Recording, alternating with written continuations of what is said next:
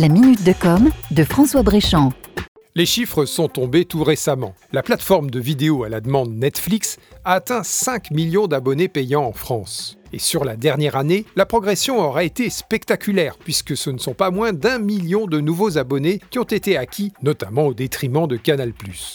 La performance de Netflix est d'autant plus remarquable que son lancement ne date que de 4 ans. Après un démarrage difficile, la plateforme américaine a su séduire le public français grâce à son catalogue de séries de grande qualité, une interface utilisateur particulièrement ergonomique qui s'adapte en permanence au goût de chaque utilisateur et d'un système d'abonnement mensuel sans engagement, alors qu'au même moment, Canal+ continue de pratiquer des contrats d'engagement sur 1 an dont il est difficile de se défaire. Netflix ne semble pas se satisfaire de ce bon résultat.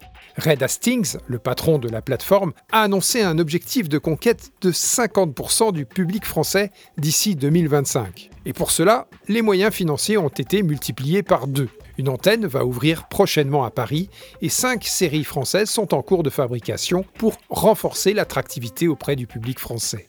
Alors ce succès de l'offre de vidéo à la demande interpelle. Qu'en est-il de l'avenir de la télévision de flux traditionnelle, si cette tendance des usages se confirme ? Eh bien la télévision traditionnelle, elle tremble, et il y a de quoi. Certains soirs, l'audience de Netflix est supérieure à celle de France 2.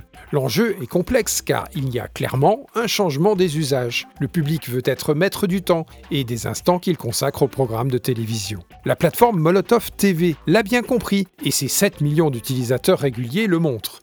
Molotov TV n'est autre qu'un Netflix de la télévision. Son interface utilise le même principe de mise en avant des programmes par affinité. Et la visibilité des Outre-mer dans tout ça, c'est un vrai sujet, d'autant que pour le moment, Molotov TV n'intègre pas les programmes des chaînes premières dans son bouquet. Du côté de Netflix non plus, pas de programmes issus de nos îles sur la plateforme. Pour le moment, à méditer. C'était la Minute de Com de François Bréchamp.